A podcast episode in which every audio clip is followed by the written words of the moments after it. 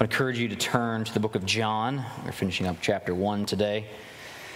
We're going to be looking at a pretty lengthy section.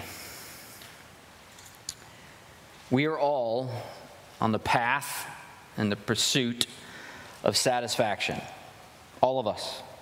Now, that path looks differently in all of us.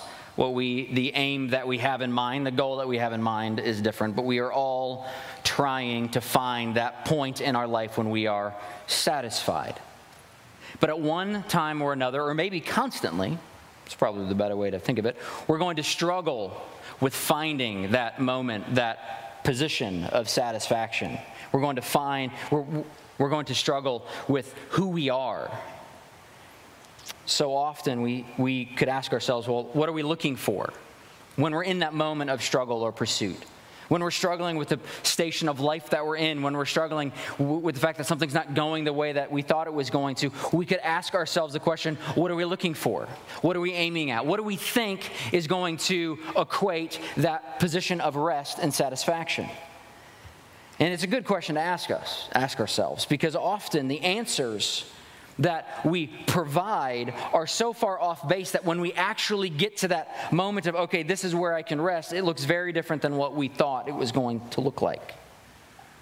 There's a universal acknowledgement that all humanity carries, and that is this something needs to happen to make us okay with where we're at. Something needs to happen. No one is living and says, I'm good right here regardless of where you live, time you live, there's that thing inside of you that says, I need to strive for something. I need to figure out my calling in life. This is a struggle that starts at a very early age. I know I was speaking with some students, and even in the past couple of months, and asking them questions. They're almost done with high school, and asking the questions, What do you want to do? And the other way to ask that question is, What do you think your calling is? And they were honest and said, I, I don't know. It's, it's overwhelming. And we think to ourselves that until we find ourselves, until we figure out that thing that we're supposed to do, we cannot be whole.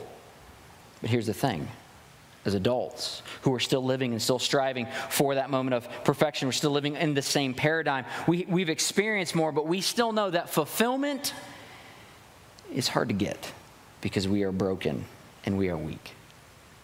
Here's a question that I want you to be thinking in your own mind today because it's going to be all over our text.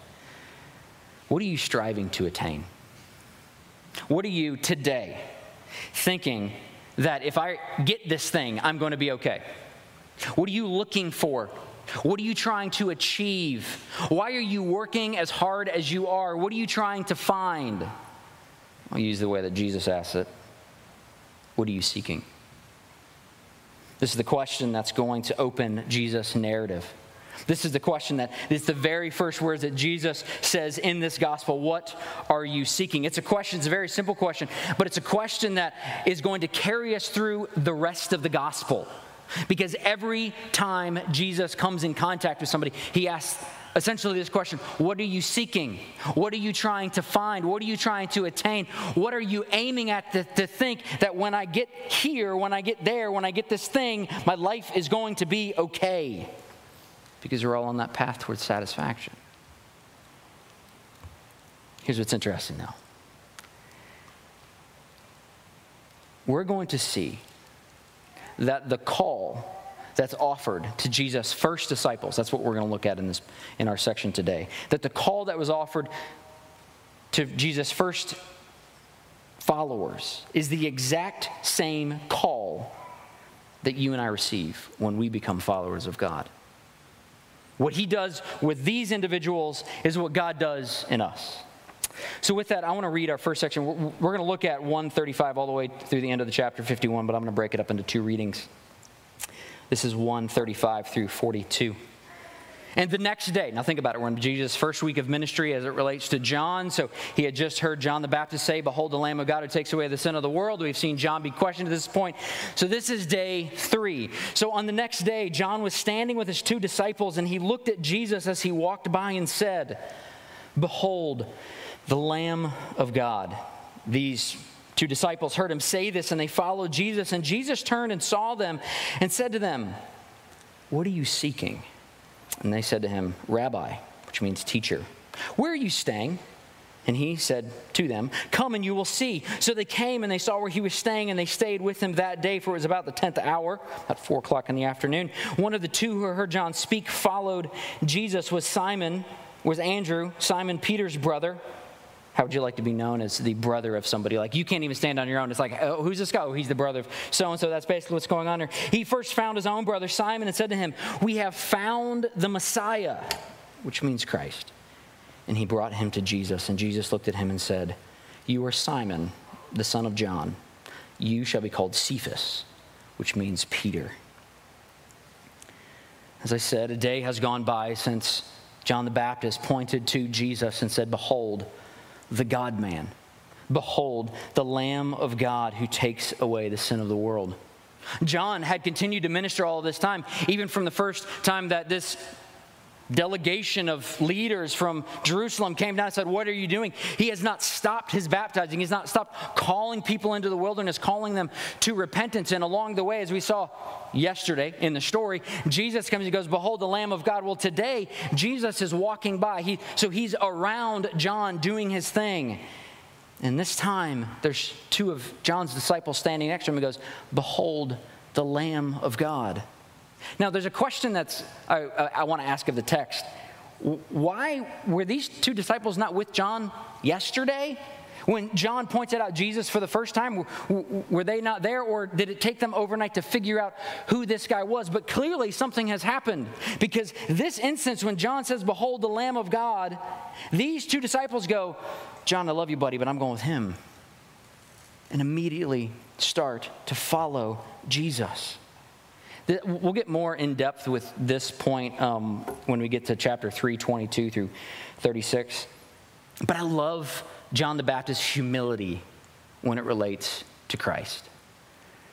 The ministerial goal of John the Baptist was not only to provide a transition from water baptism to spirit baptism, but it was also a transition from having followers and being a or ha- having disciples to being a disciple himself. What we can see from John's ministry is that when Jesus comes on the scene, he goes, Here's Jesus. John is going, Okay, you once followed me, now follow him. And he's going to say, Now follow him because I'm going to follow him. So John's platform was great, and the entirety of John's platform goes downhill from here. It's everything that as we, we, we struggle with as humans. We, we want to see something grow, we don't want to see something shrink. We want to see no, more numbers. We don't want to see less numbers. But what we continually see with John the Baptist is once Jesus comes, he knows he must increase and I must decrease. But we'll get into more of that in chapter 3. These two disciples immediately leave John and follow Jesus. That tells us something about John the Baptist. John never lied to them or deceived them and told them, What you're looking for can be found in me. He may have asked them, What are you seeking? What are you striving for? What, what path are you on? What, what goal do you have in mind to say, I can be satisfied here? But John never lied to them and said, Oh, well, if you stick it out long enough, if you try hard enough, if you apply yourself here, you can reach that level of satisfaction. No, he was very clear. I'm only here to point you towards somebody who will satisfy you. He never lied to his followers in this manner. It's very clear. I am not enough, but I'm going to point you to the person who is enough. And so when these two disciples saw the person who is enough, saw the Lamb of God who will take away the sin of the world, they immediately start following Jesus. And we see Jesus speak. It's a question What are you seeking? This, this question is pregnant with meaning. In one sense, it fits the narrative, it fits the storyline on a human conversational level. This question makes sense because imagine if all of a sudden you were walking by one day and then two jokers started following you.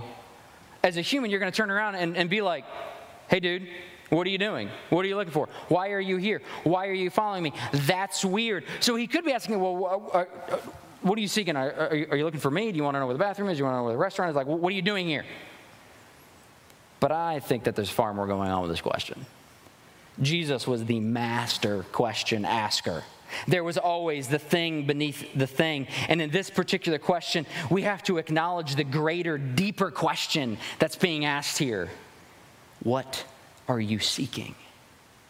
You see, Jesus has this ability to ask questions that pull out of us this level of vulnerability and transparency that we otherwise would not have or see. It creates this space where we have to consider deeper realities.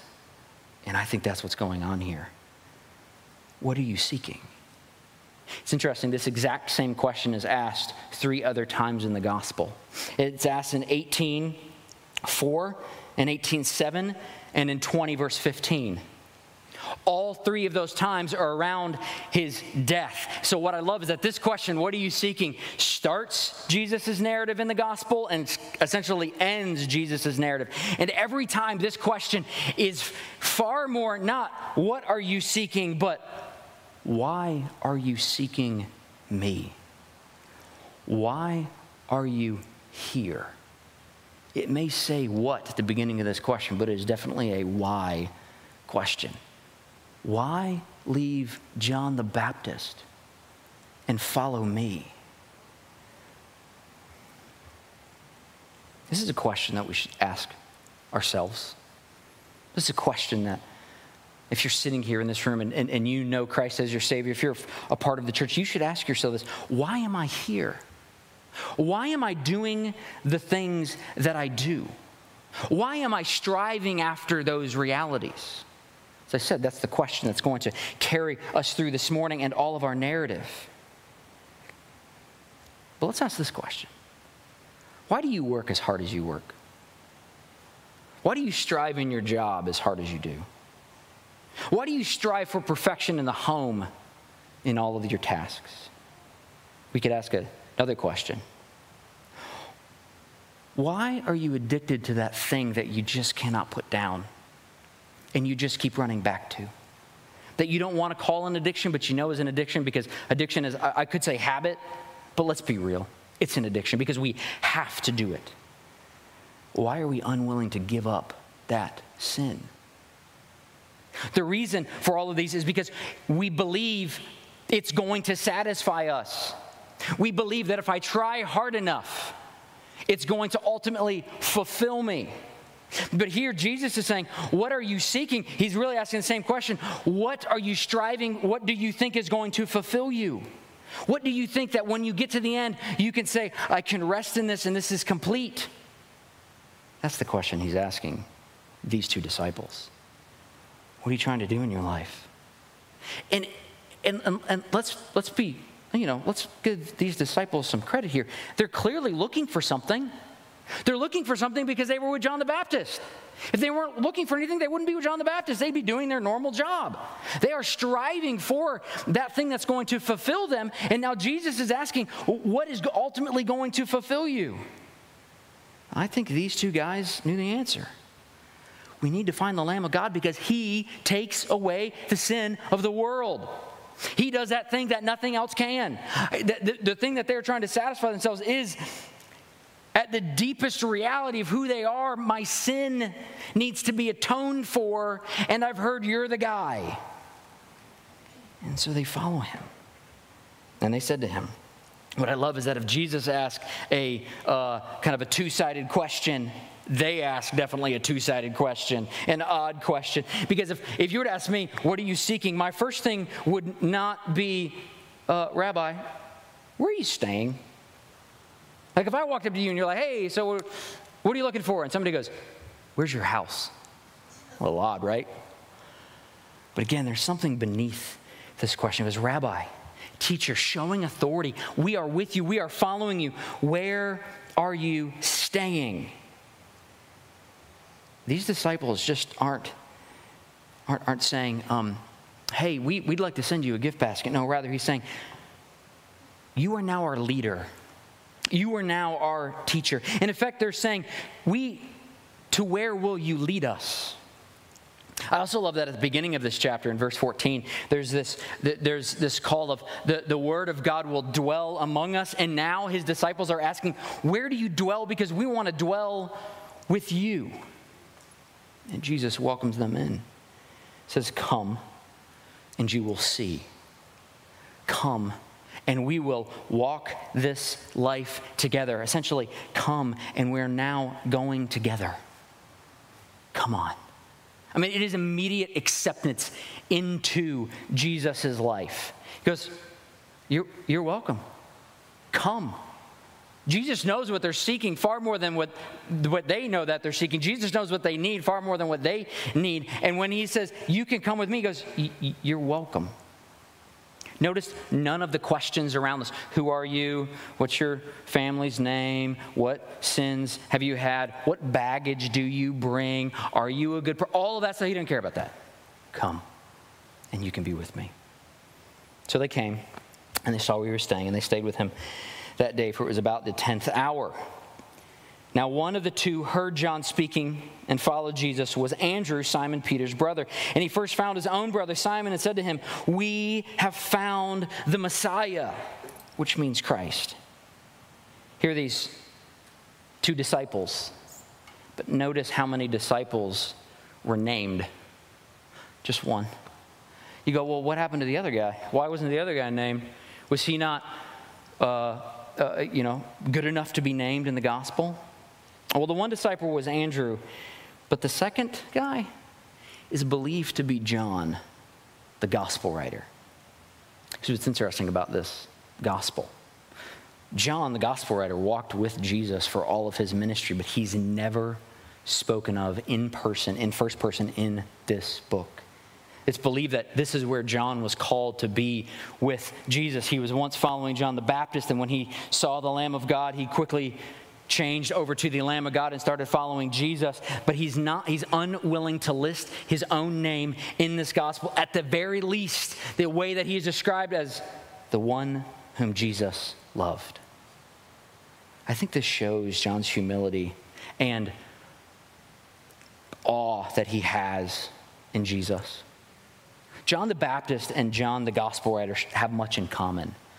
I think they both would say, because John the Baptist did. I think John would agree with him. I am unwilling, unable to untie his sandal. I think what John is saying here is, I'm unable to be named among the Messiah. I can't even put my name in this book because I am so unworthy. So, what happens? Well, it's clear that these two guys understood who Jesus was it's very clear from Andrew's testimony. We have found the Messiah. And what starts with these two disciples coming to Jesus is this frenzy of telling the people closest to them, We found the one that we have been waiting for. And the first person that Andrew goes and finds is his brother, Simon. And Jesus does something that is very unique changes his name. He brought him to Jesus, and Jesus looked at him and said, You are Simon, the son of John. You shall be called Cephas, which means Peter. None of the other disciples received a name change at their calling. This is unique. I mean, imagine when, when Andrew, let's assume, John, hears Jesus give Peter a name change. I'm sure they're like, but, hey, we missed that step. Can I get a name change too? What's my new name? What's going on here? And then Peter, when he receives it, this guy who's called the Messiah, he walks up to them, and all of a sudden, you're, like, I, I just met you and you're changing my name? Now, names are important during this time because it's not only a label, but it's also it, it's a it, it's the character of a person. And the giving of a new name is, is essentially saying, I have the authority over you to give you a new name, to give you a new description, to give you a new character. And what I love what happens in this description of Peter is it's a description of all of us when we become a disciple of Christ.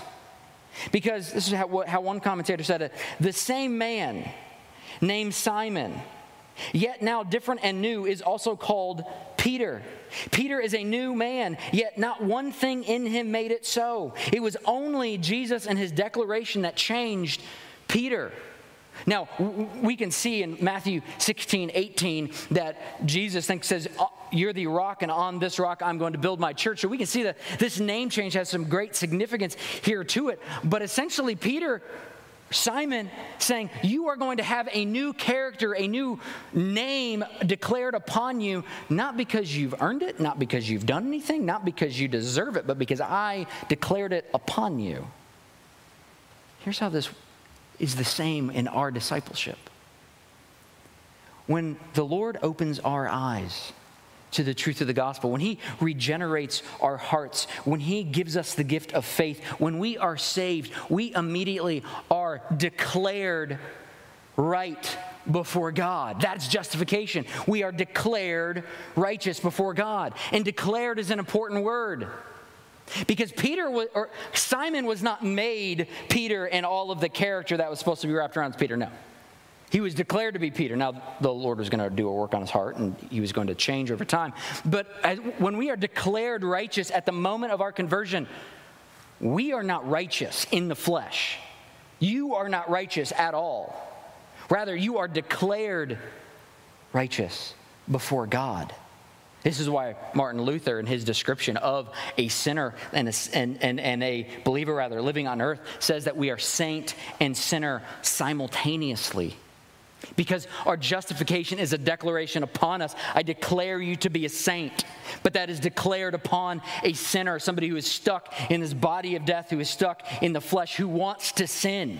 And so, as a believer today, you are a saint, but you are definitely a sinner. Here in Peter's call in becoming a disciple of Christ, Christ declares upon him, You are going to be Cephas, Peter because I declare you to be. Jesus is now fully at the center of our narrative. And he's accumulating disciples and changing names and making waves.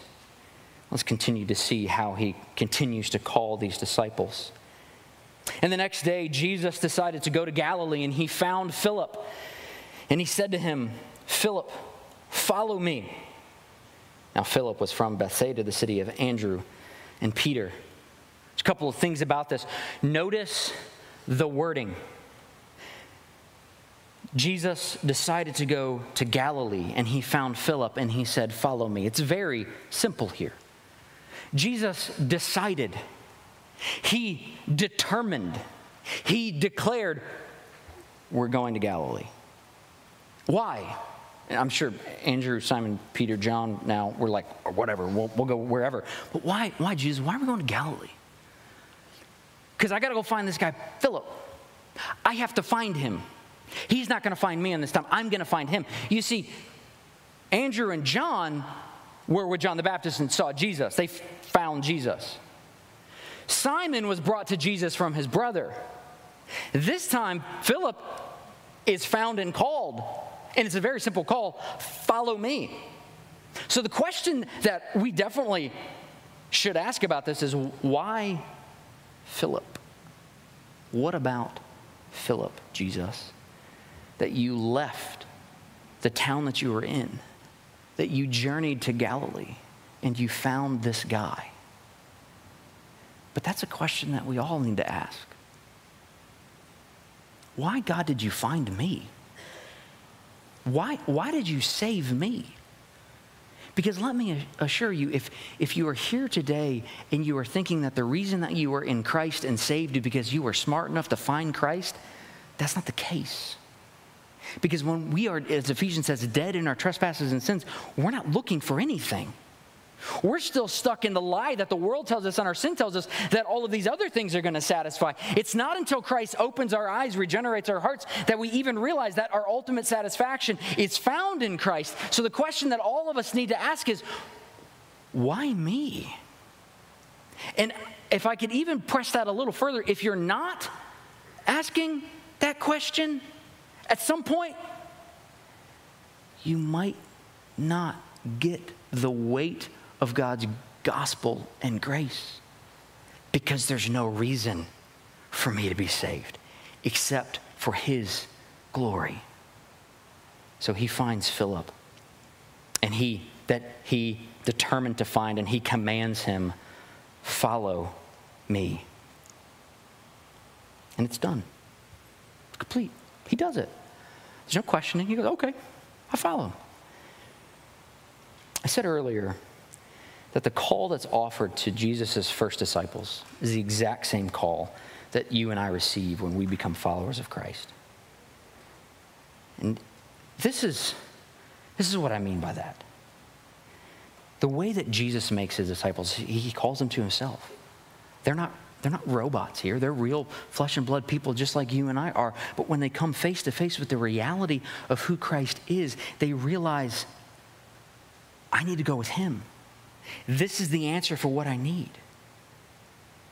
And as his disciples, G- Jesus is calling us too, but look what he's calling us to do. It's a very simple call follow me.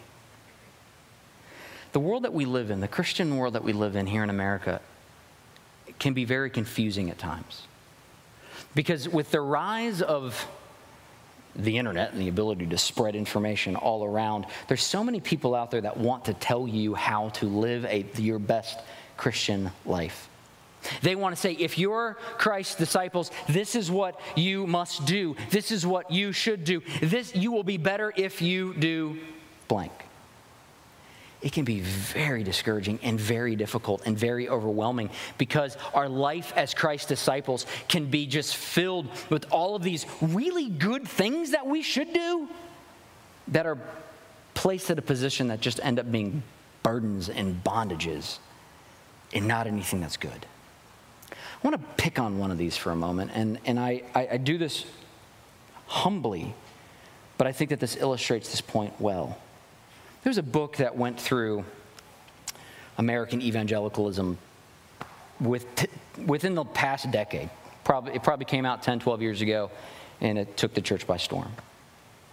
It was a book entitled Radical by David Platt. And I think that's the author. Sorry, don't, it, the book title is Radical. I, I don't want to say the wrong guy wrote it. There's nothing wrong with anything in the book. Because what essentially what Radical does is this is how you can live your life for Christ. The problem is he didn't say can, he said should. And what I have experienced as a pastor is individuals who locked onto that idea of, okay, in order to be the best disciple possible, I need to do X, Y, and Z. And they did it. They sold their large homes, they moved into smaller homes, they moved overseas. They did all of these really great things for God. And in the end, it ran over them because they realized that what they were actually trying to do was outrun God.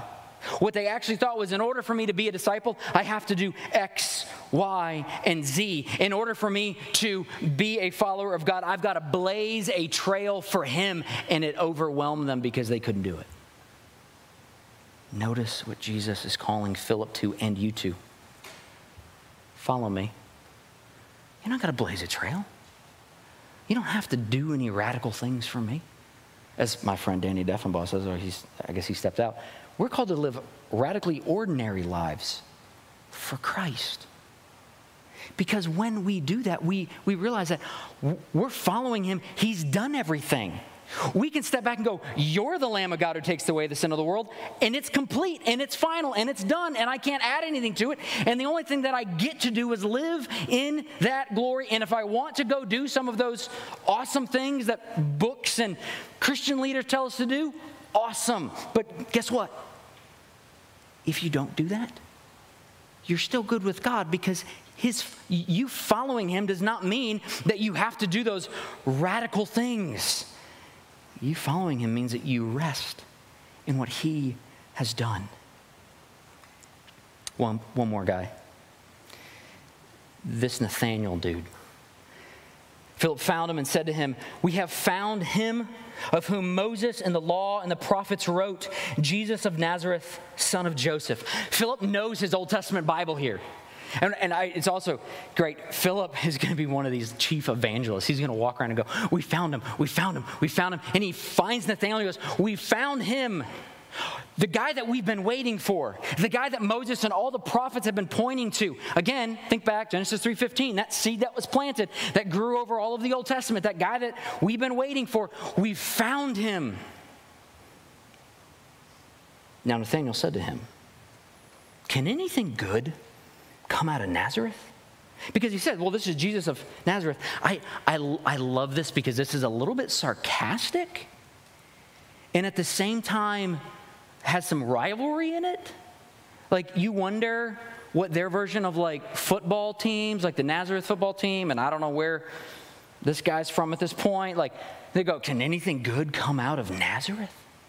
It's like, I, I, I don't think that that's a notable enough town for anything to good to come out of. I mean, wouldn't you want to be from Bethlehem? Wouldn't you want to be from Jerusalem? Wouldn't you want to be the guy from Galilee, the guy from Nazareth? Has anything good come out of Nazareth? Philip just says, Listen, listen, come and see. I realize that the, the best evangelistic strategy that we see in the gospel is simply this You don't believe me? Let me show you Christ because that is enough. There's no pomp and circumstance, there's no theological diatribe, there's nothing. It's just come and see.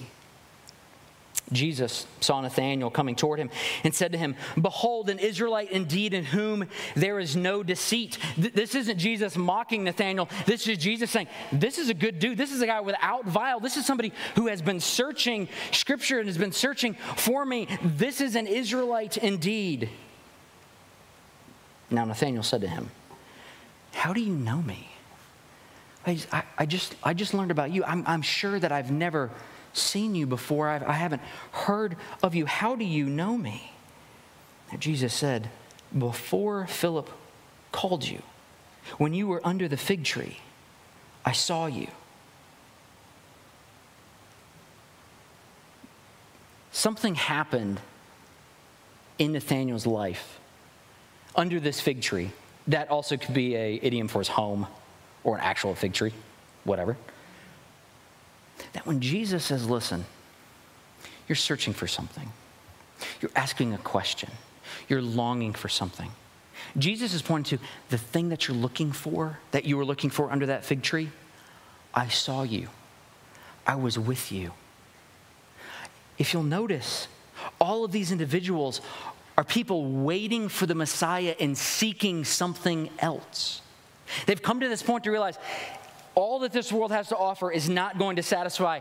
And in Nathanael's case, it's this crying out to the Lord, what, What's happening here? Lord, give me something.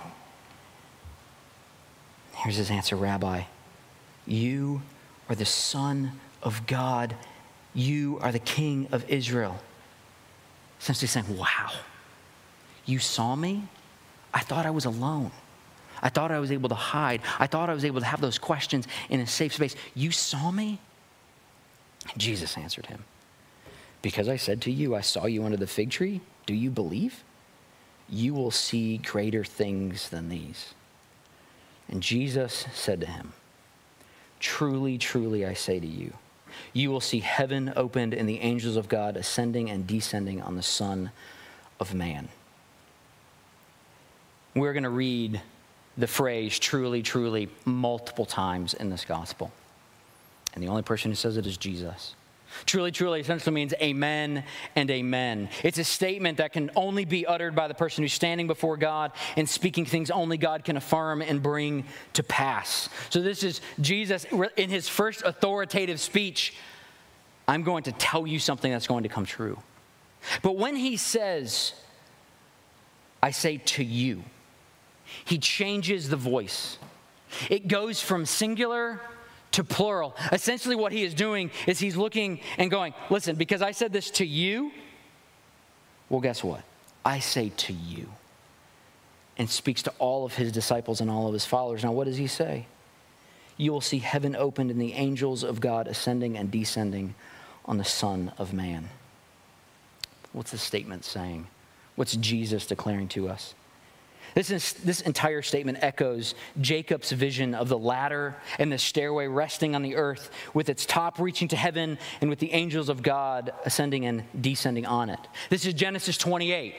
Now, just think of the, the, the, backstory on Jacob's life for a moment. He just stole Esau's birthright. He's kicked out of his home. He runs off into the wilderness and he goes as far as he possibly can until he gets so tired that he looks at a rock and says, That would be a comfortable pillow. So the dude's wore out. So he lays down, puts a rock underneath his head, and he has a vision. He has a dream. And in this dream, he sees a ladder stretching from heaven and earth, and angels are going up and down. And he wakes up and he calls the place Bethel because that is where God is. But what Jesus is saying here is truly, truly, I say to you, you'll see heaven and earth open. What he, it, this is an emphatic statement that Jesus is saying, heaven is, and oh, by the way, always was the opening. I'm sorry, Jesus is and always was the opening of heaven. What Jesus is saying is, I'm the one who's going to bridge the gap between heaven and earth. I'm the one that is going to make it possible for you to one day, or rather now, commune with God again. See, the reason that we strive and struggle for that satisfaction is we know that we're missing something. We know that left to ourselves, we're incomplete. We know that if we don't have some outside calling and we achieve that thing, then we're going to be found wanting. That's why we work so hard at our jobs and we, we strive for perfection in, in, in everything. That's why we numb that pain with addiction. That's why we run after these sins and we go, but that feels good because we know that we need something. Here's what Jesus is saying the thing that you need, the connection that you were created to have is going to be opened by me. One, you will see the heavens open and the angels of God ascending and descending on the Son of Man. Isaiah 7:14 and also Matthew 1:23 says this. Therefore the Lord himself will give you a sign. Behold, the virgin shall conceive and bear a son, and you shall call his name Emmanuel. God with us. The Son of God came to earth, bridged that gap, took on flesh to live among us, to dwell with us, to be with us. You know why?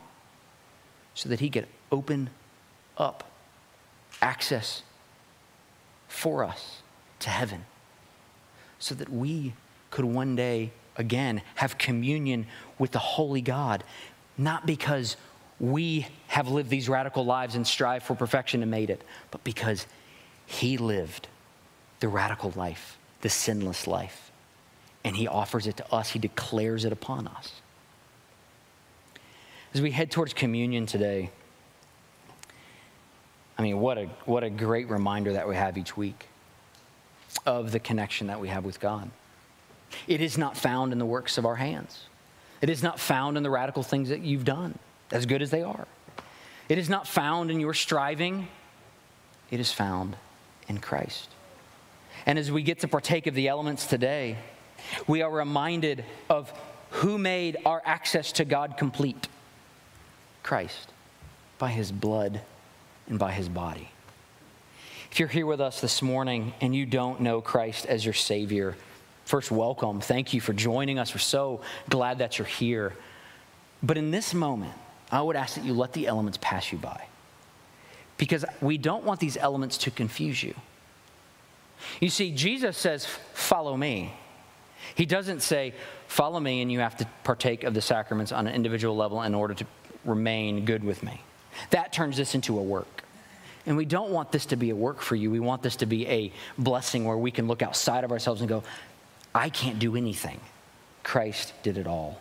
So just let these elements pass you by. But if you are a believer today and you are taking it, and when we hold these elements, just remember the only body and blood that Christ is worried about and God is worried about is found in Christ. You can rest in that. Let's pray and we can take this together. Father, thank you for your word. Thank you for the gospel. Thank you for the story.